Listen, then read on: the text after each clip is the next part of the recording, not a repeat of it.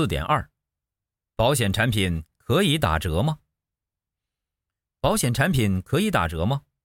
受金融科技的影响，保险产品以前的定价机制正受到挑战。越来越多的保险产品支持按需使用和按需付费。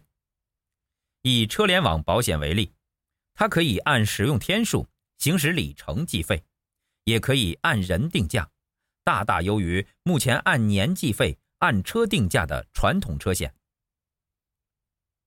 在万物互联的物联网时代，传统保险应该如何融入新的生活场景？又应该如何满足客户的碎片化需求？保险产品可以打折，也可以促销。促销不是打价格战，而是要让更多的好产品去满足市场的需求，让客户的需求得到更充分的满足。其实，促销只是一时的手段。精准的客户、有价值的产品、良好的线上线下体验、物超所值的性价比，这些都比促销更重要。本节思考重点：一、保险产品可以变成数字化产品吗？